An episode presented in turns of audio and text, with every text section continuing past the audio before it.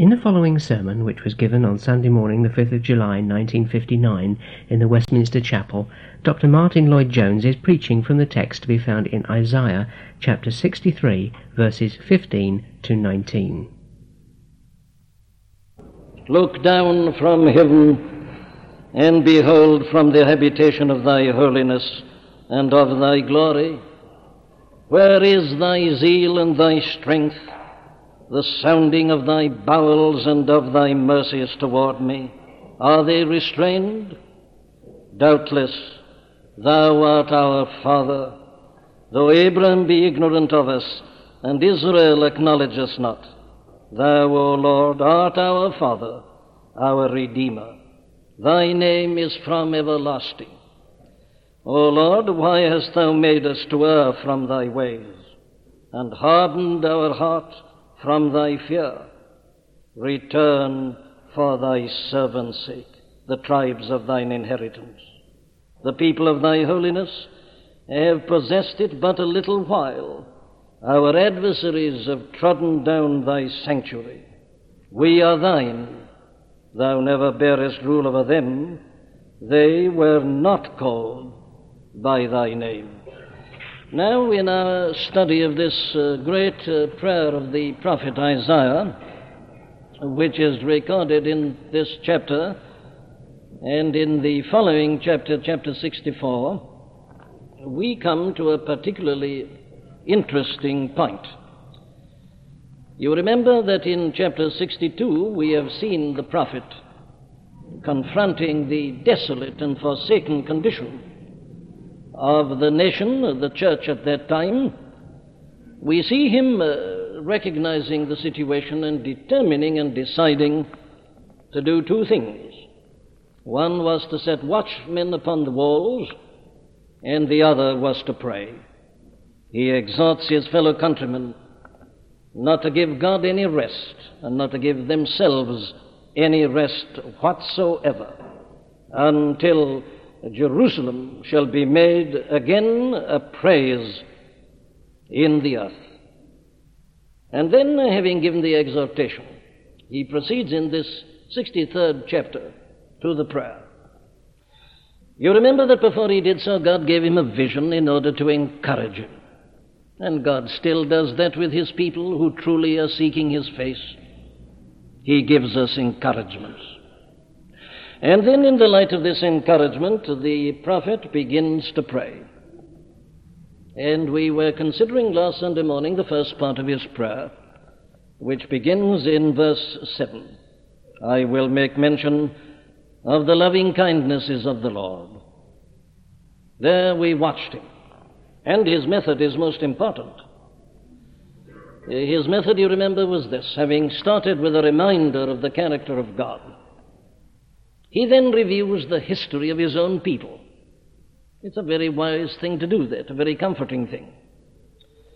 Our danger today is to think perhaps that the church has never been like this before, and to feel, therefore, that Christianity is in a hopeless state and condition, and that we are witnessing the end of the Christian church. Now, the antidote to that is to go back into history. And the moment you do so, you will find that the church has often been in this state before, even as Israel had often been in that kind of condition before. So he goes back over it all. And what he found, you remember, was this that whenever Israel was in trouble, it was always due to her own folly, her own rebellion. It was always due to the fact that they had turned against God, but they rebelled and vexed His Holy Spirit. Therefore, He was turned to be their enemy and He fought against them. Now, that's an invariable rule. It isn't the people who are outside who cause the trouble, it is we ourselves. Well, he saw that this was always the case in the past. And he saw further that when the children of Israel realized that and repented and turned back to God and began crying out and saying, Where is he? Where is he? That God had pity and had mercy upon them, looked down upon them again, and began to bless them once more. Very well. Fortified with all that knowledge, the prophet now proceeds with his prayer. And what does he do? Well, he realizes obviously that the only thing to do is to repeat what had always been done by the children of Israel at such times.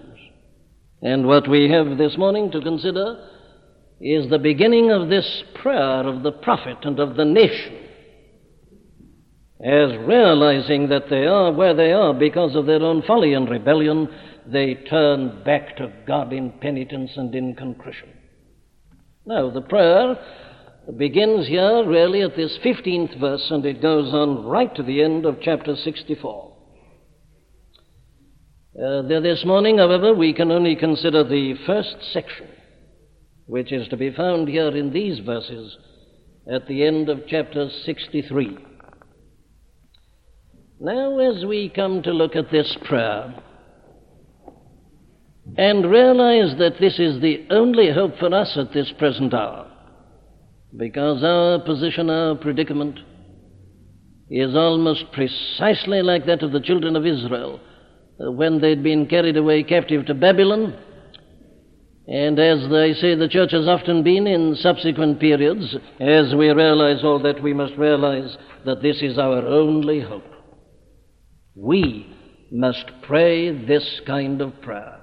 Very well. What are, first of all, the general characteristics of the prayer? Before we come to look at the particular petitions,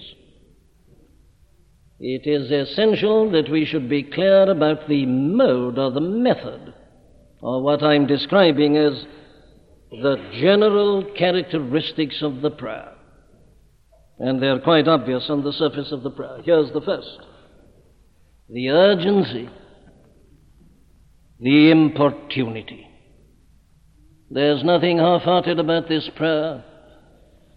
Nothing slack or vague. No, the man's whole soul is moved to its very depths. And he's urgent because he realizes the position. Here are God's people with their city sacked and ruined. They've desecrated the sanctuary. He gives his description, and then he pleads with God. The matter's urgent. Well, I mustn't stay with this this morning. I've had occasion to refer to it before, and I shall have occasion to do so again next willing, uh, God, God willing next Sunday. But uh, this note, I say, must never be forgotten by us. And of course, we can only remember it as we do realize something of the urgent condition in which we find ourselves. To me, it is astonishing that as God's people we can be so much at ease in Zion when we see the state of the church and the state of the world round and about us. I'm not only thinking of armaments and bombs, I'm thinking of industrial unrest and the selfishness that is so obvious in every walk of life and in every rank of society. Lawlessness, self seeking. There is only one hope for this kind of thing, and that is that men and women begin to realize again who and what they are and their subservience to God. We all need to be humbled before God ere a final disaster overtakes us. And it is only, I say, as we realize the position that we shall begin to pray with the urgency and the importunity that characterizes the prayer of the prophet. And then notice his strong emotion. You notice the strong emotion in the very way in which the man prays. There is a kind of form to his prayer, and yet there's a sense in which it isn't, uh, hasn't a form, it's formless. There's an alternation here between confession and pleading, and that's always a sign of strong emotion. A man who's experiencing a strong emotion is not over punctilious about form and about diction and arrangement. No, no. He's so moved that he doesn't take time to think orderly in a sense, but he just utters the controlling feeling at the moment. And that's what we have in this prayer. He doesn't, first of all, gather his uh, petitions and pleas together and then give his reasons and so on. No, no. The man's heart is so profoundly moved, he's in the grip of a strong emotion. And therefore he prays from the depth of his heart. And you know, my friends, whenever the church is in a state of revival, you get the same thing. Whenever the Spirit of God comes down upon the church, forms are forgotten, liturgies are put into abeyance, and the Spirit of God moves in men's hearts, and out of the heart come their expressions of worship, their pleas, and their petitions, exactly as you've got here, and in every other great prayer in the Bible. And then the next element I must just notice is this one the element of pleading, the element of reasoning with God. Indeed, I can use a stronger term the very element of wrestling with God. Have you noticed it here? The way in which he plies his arguments. He says, O Lord, Thou, O Lord, art our Father, O Lord, why hast thou made us to err from thy ways? And so on. And not only that, you notice here an element of boldness. There is almost an element of daring here. And we've seen in considering the prayer of Moses in Exodus 33 exactly the same thing.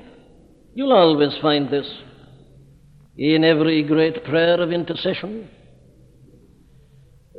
The prayer, uh, he pleads with God, he reasons with God. Listen to this man doing it. He says, Why hast thou made us to err? The people of thy holiness have possessed the land for but a little while. Our adversaries have trodden down thy sanctuary. We are thine. Thou never bearest rule over them. They were not called by thy name. He's arguing, he's reasoning, he's pleading with God, he's wrestling with God.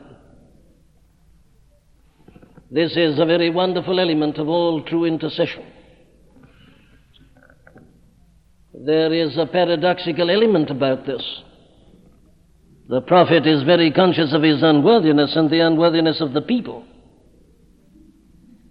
And yet, you see, in spite of that, he is aware of something that makes him feel that he's got a right to plead with God and reason and argue and, as it were, wrestle with God and uh, to say, I will not let thee go. Oh Lord, you can't refuse us.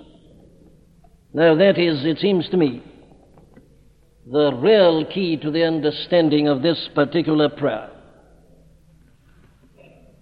And therefore, I would put it in the form of a principle. You see, there is an apparent problem for us here. Here is a man uh, pleading for a nation that had rebelled and had sinned against God and which God had punished. He is deeply aware of the sinfulness and the shame of it all. And yet I say he prays with this holy boldness. What is the secret? Well, the secret is this. He is aware of a certain relationship to God which, in spite of all the, the unworthiness, makes him feel that he has a right to go into the presence of God and reason and argue and plead with passion. He wrestles with God. Now, then, the principle involved is this, you see. That in the last analysis, our only hope is our understanding of the doctrine, the truth of our relationship to God. Great prayer is always the outcome of great understanding. Deep prayer is always based upon a grasp of the truth. You can get a very superficial and a glib kind of praying that may at first sight sound very wonderful, but you wait until trial comes and he doesn't know where it is. The glib phrases seem rather empty, they die upon the lips. When a man is in the furnace of affliction, Oh, it is then, I say, that he falls back upon certain fundamental truths of which he is absolutely sure and certain. The key to great praying is a deep knowledge and grasp of the doctrines of grace. Now, I'm not simply asserting that the Bible's full of it. And if you read the story of the church throughout the running centuries, you'll find it exemplified time and time again. The men who can stand in the furnace of affliction are the men who have got a rock beneath their feet. And the rock is the Holy Scripture and its blessed doctrines.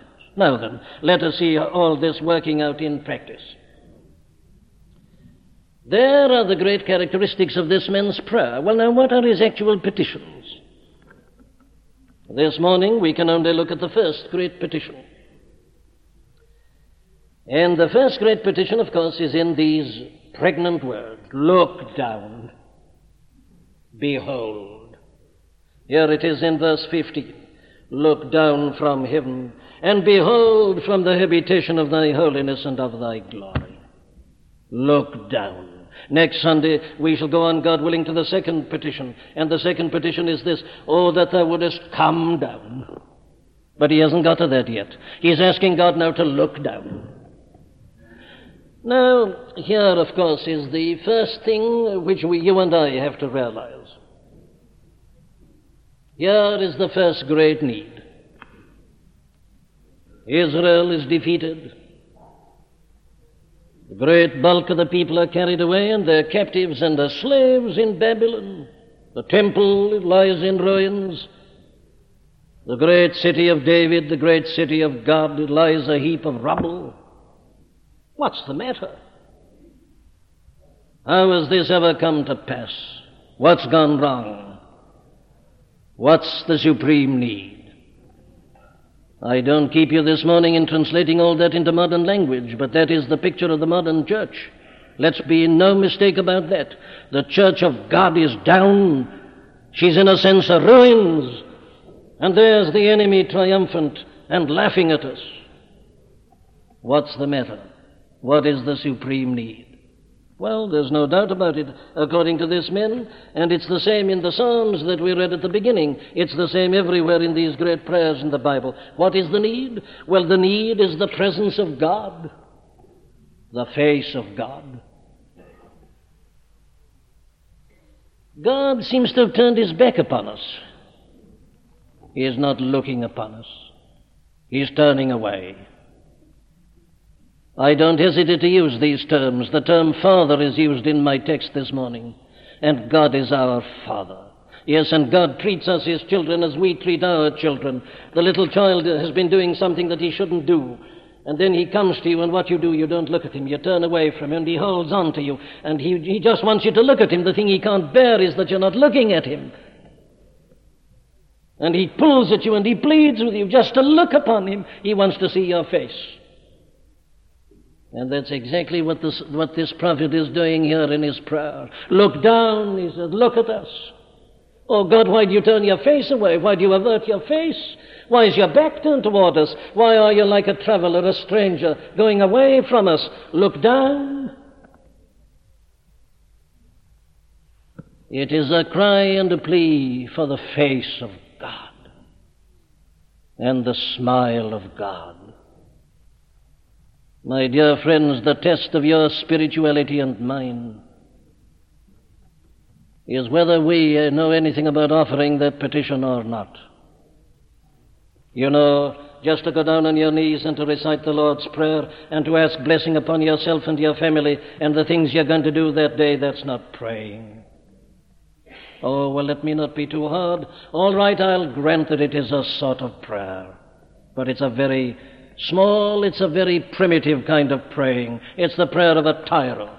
You know, what really tests us is this that we long to see the smile of God, to know that God is looking upon us, and that we're living and moving under His eye, that His eye is upon us. God of mercy, God of grace, Show the brightness of thy face. That was what was troubling the prophet, you see. God had averted his face. Oh, Lord, he says, look down upon us. Well, now I say that this is still the position, and this is the supreme need of the church today. Are we sufficiently sensitive, I wonder, to the presence of God? Do we know the difference between God smiling upon us and God not smiling upon us? It's the test of a preacher.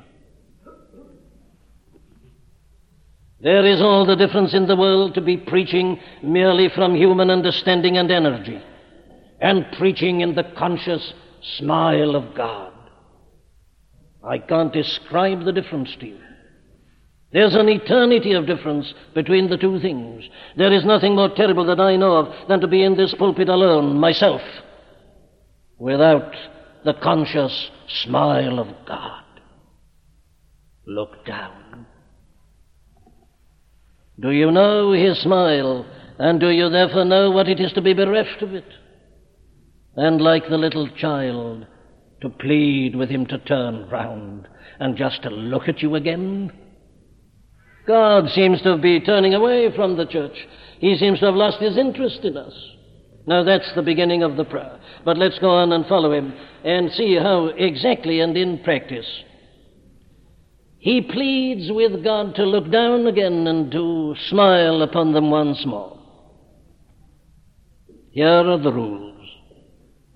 This is invariable. There's no other way. The first is he starts by worshiping God and adoring God. Listen to it.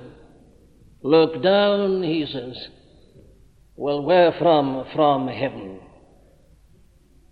And behold, from the habitation of thy holiness and of thy glory. We've got to start there. You see, we don't start with ourselves. We never must start with ourselves.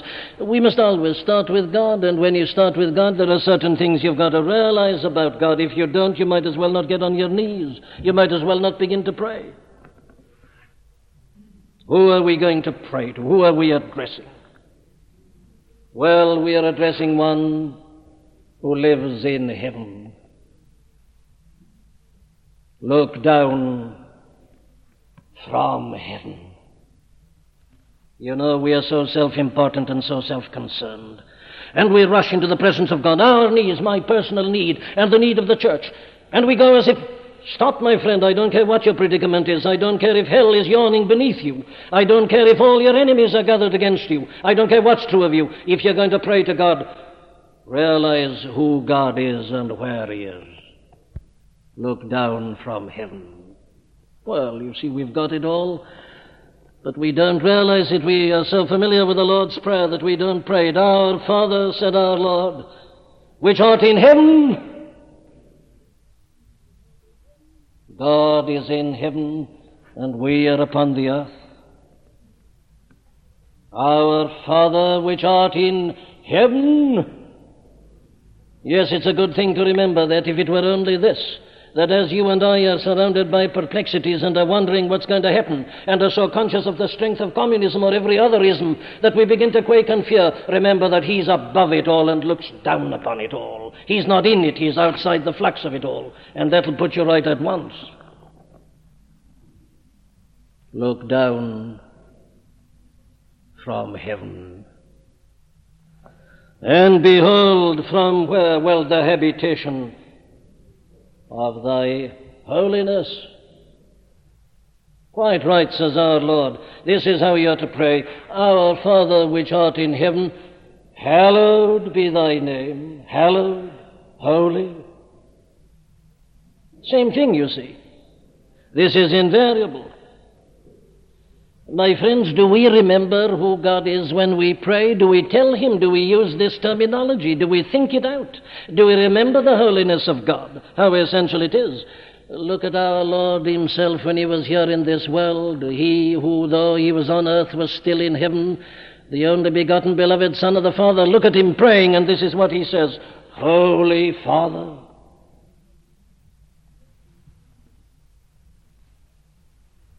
We don't pray truly unless we realize these things.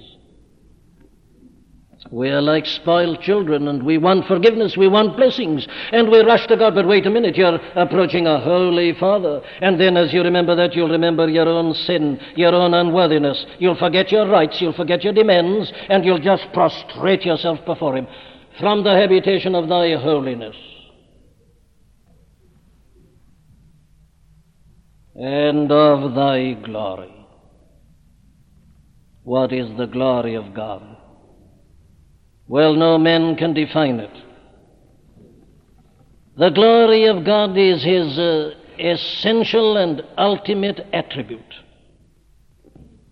It means His greatness, His splendor, His majesty. I'm never tired of saying this, I must say it again. You know, the real trouble with all of us is that we don't know God. We think we do, but we don't. The glory of God. Have you ever thought of it? You see, the psalmist knew this much about it. He said, I would sooner be a doorkeeper in the house of my God than to dwell in the tents of wickedness or of the ungodly.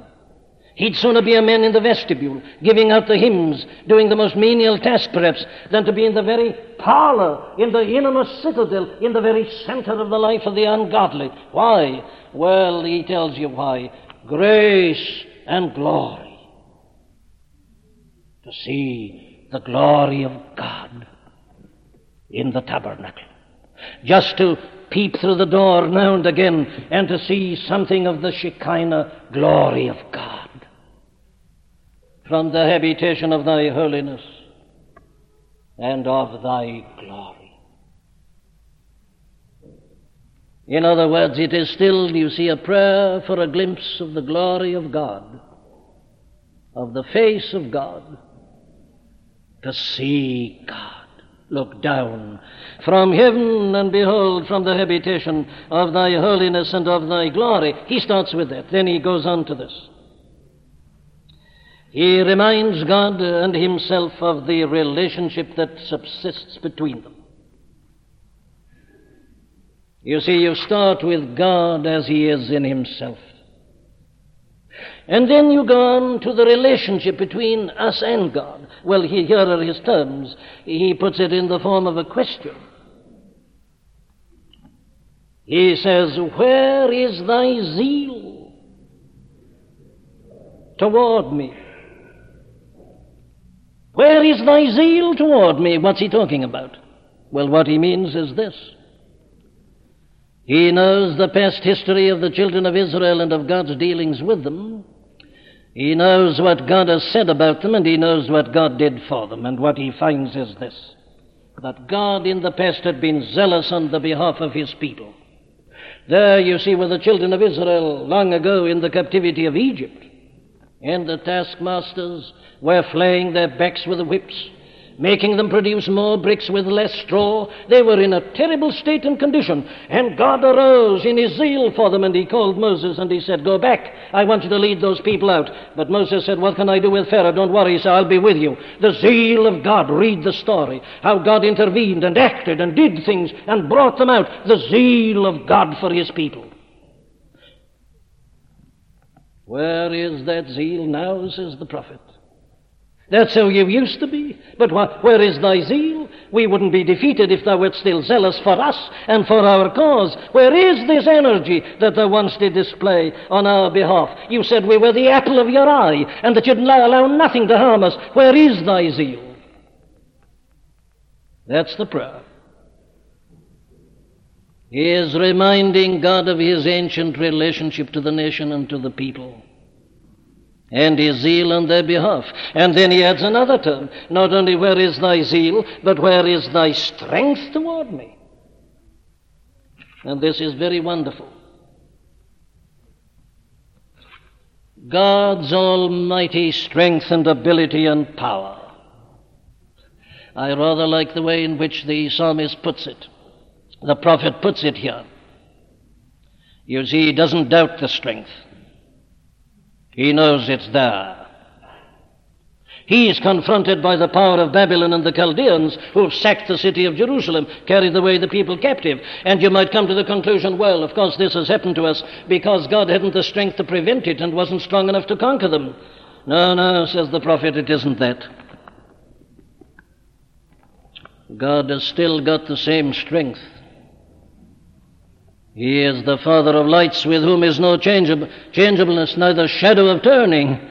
Oh, yes, he's got the strength, but the question is, where is it? It's there, but he's not exercising it toward us. And if we're not clear about this, we must be feeling rather hopeless this morning. You say, why is the church as she is? Why is God's cause down? Why is the enemy rampant and powerful and triumphing? Is it because God can't stop them? No, no. The strength is there. Let's ask Him, where is it? Why isn't He showing it with respect to us?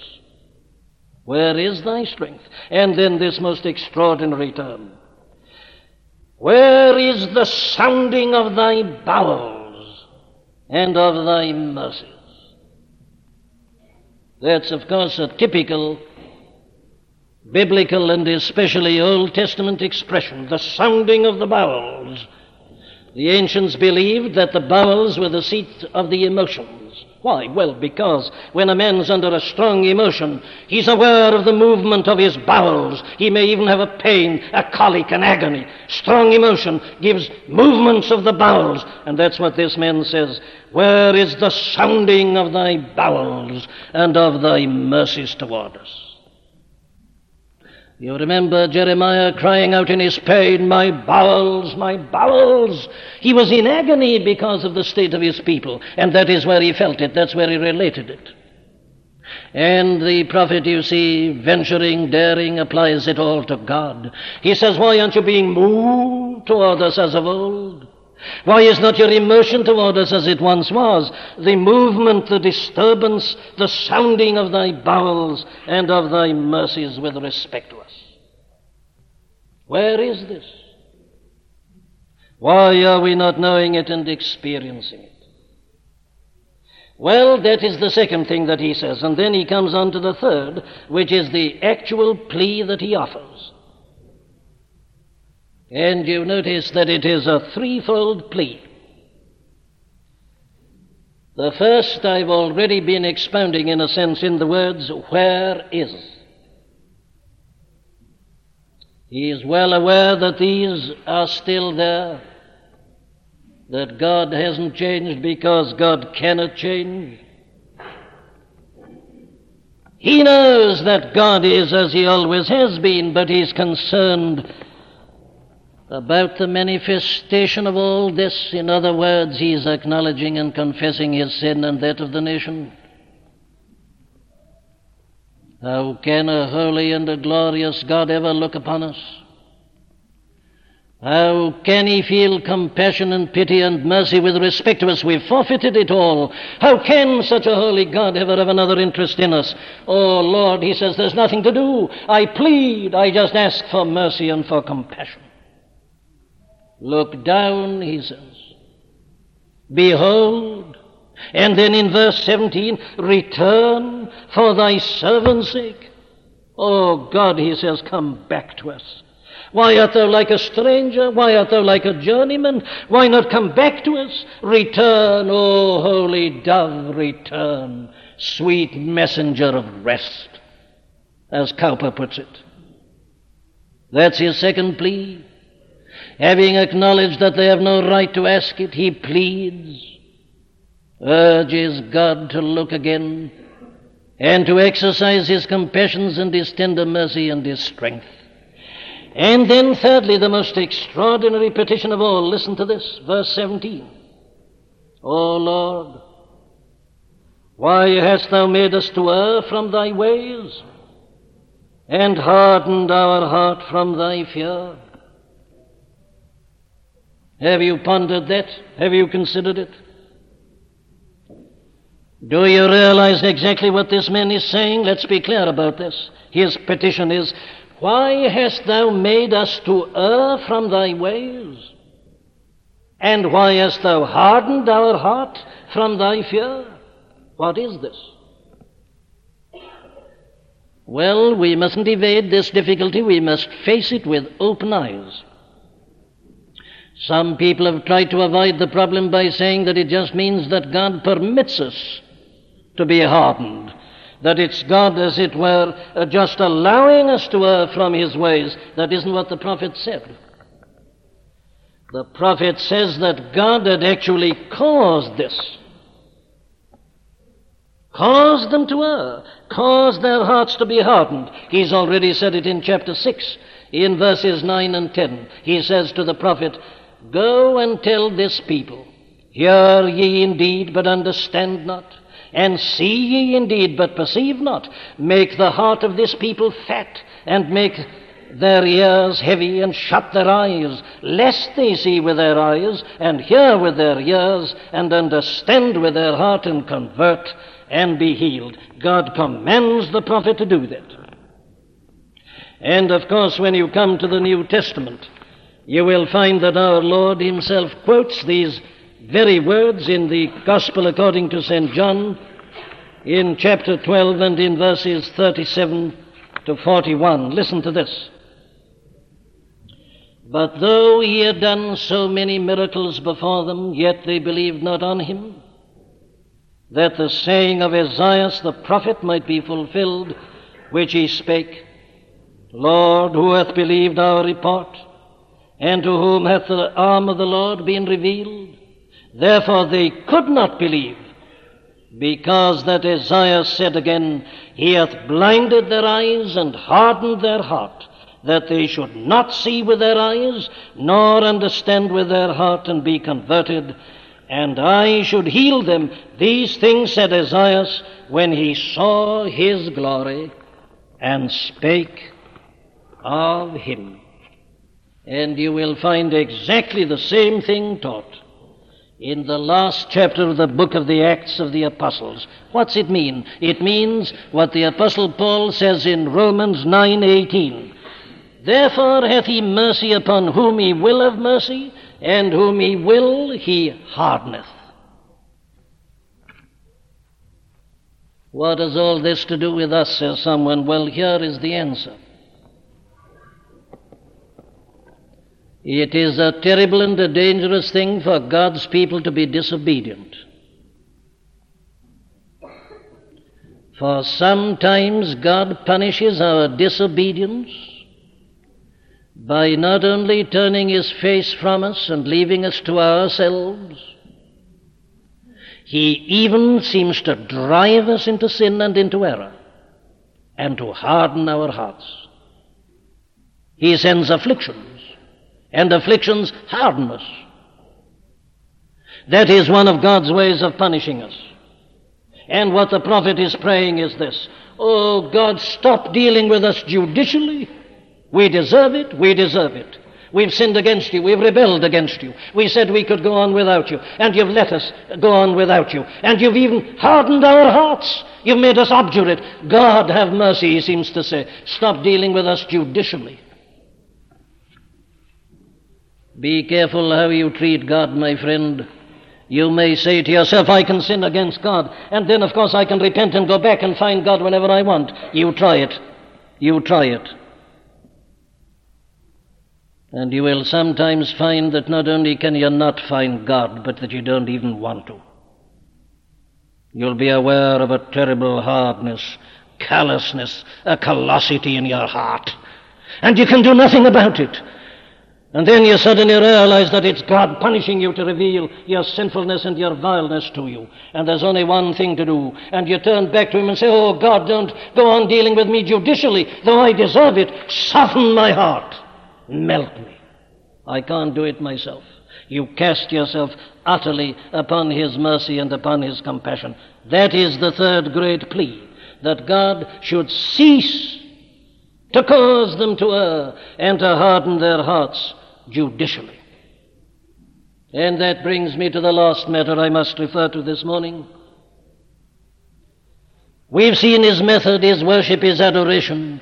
We've listened to his threefold plea, and now he brings his arguments, the grounds on which he ventures to make his plea. And oh, how interesting they are. He doesn't plead anything in themselves no merit in themselves at all. Of course not. There is none. We deserve nothing from God. If you think you do, well, my dear friend, you don't know Him. You haven't seen that glory. You know nothing about that holiness, and you haven't seen the plague of your own heart. No, no, there's nothing here but just to say, Oh Lord. Is there an O in your praying? That's another very good test of prayer. That this O comes in. Oh Lord. Or are you such good people and doing such excellent work as evangelicals, busy with this organization and that, and all you do is to ask God to bless you and to keep on? Or do you know what it is to say, Oh Lord? That's how the prophet prayed. That's how the men of God have always prayed. This Oh. Somebody once said, you know, that a sign, the best sign of a coming revival is that the word Oh begin, begins to enter into the prayers of the people. Oh, Lord. Well, very well, what are the grounds? Well, here they are. He pleads the covenant relationship. Doubtless, he says, Thou art our Father, Thou art our Father. This is most significant. You know, the trouble with these Jews always was that they were always talking about Abram. Abram is our father, they said. These Gentiles, who are they? Abraham is our father. They rested upon the fact that they were the children of Abram. John the Baptist knew that very well because you remember when he preached to them, he says, Begin not to say in yourselves, We be Abraham's seed. For I say unto you that God is able to raise out these stones, children unto Abraham. And you and I must not go into the presence of God merely in the name of tradition, merely in the name of the fathers, merely in the name of those who've gone before us. I don't care who they are, whether they were the Methodist fathers or the Puritans or the Reformers. No, no, we don't plead their name. Abraham, Jacob, not at all. Thou art our father. The Reformers can't save us. The Puritans can't save us. The Methodist fathers can't save us. And there is a grave danger that we fall back upon the fathers. No, no, it's God. Thou art our Father. And nobody else. And how right he is. It is God who has made the covenant. It is God who owns us, and we are his people. God is the founder of Israel through Abram, through Jacob, yes, but they are not the fathers, it's God. And listen to another contrast which he draws. Though Abram be ignorant of us and Israel acknowledge us not, Thou, O Lord, art our Father, our Redeemer, thy name is from everlasting. Abram, of course, a great man, thank God. Jacob, marvelous. Yes, yes, but Abram is dead and Jacob is dead. They can't rise up and save us. God, thy name is from everlasting. It is to everlasting. God is not the God of the dead, but of the living, and He is the living God. We don't fall back on the fathers, however august and great we go back to God. Not only that, I believe he was saying something like this. Though Abraham be ignorant of us and Israel acknowledge us not, by which I think he meant this. He's saying, do you know, I believe if Abraham and Jacob could come back and see us, they wouldn't recognize us. They wouldn't acknowledge us. They'd say, those people don't belong to me. They're not my offspring. I renounce them. Abram was the friend of God and a holy man. So was Jacob. And they wouldn't recognize us, they'd disavow us, they'd disinherit us. Thank God, says the prophet, that thou art our Father.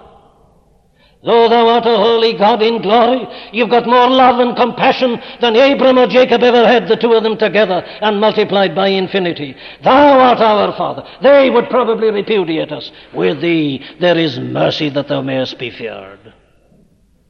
Thank God we're in the hands of God after all and not of men. Though Abraham be ignorant of us and Israel acknowledge us not, Thou, O Lord, art still our Father, our Redeemer. Thy name is from everlasting, and then he goes on to say, You see, we are thine inheritance, he says. This is the truth. The tribes of thine inheritance. That's who we are. We are thy people. They were not thy people. We are thine. Thou never bearest rule over them. They were not called by thy name. This is a tremendous thing. The Lord's portion is his people. Though we may be full of sin and unworthiness as we are, we are still the people of his holiness. Let's go to him, remembering that, reminding him of it. Bad as we are, we are still his. We are not in the world, and the world doesn't belong to him. Plead that with God. Ask him to return. We are thine, the people of thy holiness. The Lord's portion is his people. And then his final argument that God has no relationship to these other people. Here they are, you see. The Chaldeans in the time of the prophet, the Egyptians at an earlier period. Anybody looking on might have thought that the Egyptians were the people of God, that the Chaldeans were the people of God. They seemed to be blessed and were affluent and full of prosperity, and these others, slaves, serfs. Oh, God, says the prophet, can you go on doing this? Can you go on behaving in such a way as to give the impression that they are thy people? But they're not thy people. The people of thy holiness have possessed the land but a little while. We're taken out of it, and the Chaldeans are possessing it, but it isn't theirs. Our adversaries have trodden down thy sanctuary. We are thine. Thou never bearest rule over them. They were not called by thy name. And that must be your prayer and mine. The godless world today stands out in its brightness and its glory and its fatness. As the 73rd Psalm puts it, their eyes stand out in fatness. There are no bends in their death. They seem to be having everything. And God's people, a little handful, suffering and troubles and problems. And the world laughs and says, Where is their God? And you and I should turn that into a prayer. And with humility and yet with confidence and boldness, we should go to God and say, Oh Lord, can you let this go on? They're not your people. These people whom you're allowing to have so much prosperity, they're blasphemers, they're thine adversaries as well as ours. Oh God, can you go on doing that? Though we are weak and feeble, though we are down, though we are rebellious, though we are sinful, though we have nothing to recommend us, even still, we are thy people. God, have mercy upon us. Thou art our Father. Look upon us. Behold us. Smile upon us. Acknowledge us. Turn back to us. Oh, don't keep turning away. Come back. Return. Oh, holy dove, return. Sweet messenger of rest. We are thine still. They are not. Return to us. Arise for our deliverance. Have mercy upon us. God grant us to pray as the prophet prayed. Amen. We do hope that you've been helped by the preaching of Dr. Martyn Lloyd-Jones. All of the sermons contained within the MLJ Trust audio library are now available for free download. You may share the sermons or broadcast them. However, because of international copyright, please be advised that we are asking first that these sermons never be offered for sale by a third party.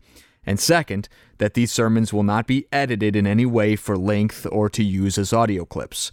You can find our contact information on our website at mljtrust.org. That's mljtrust.org.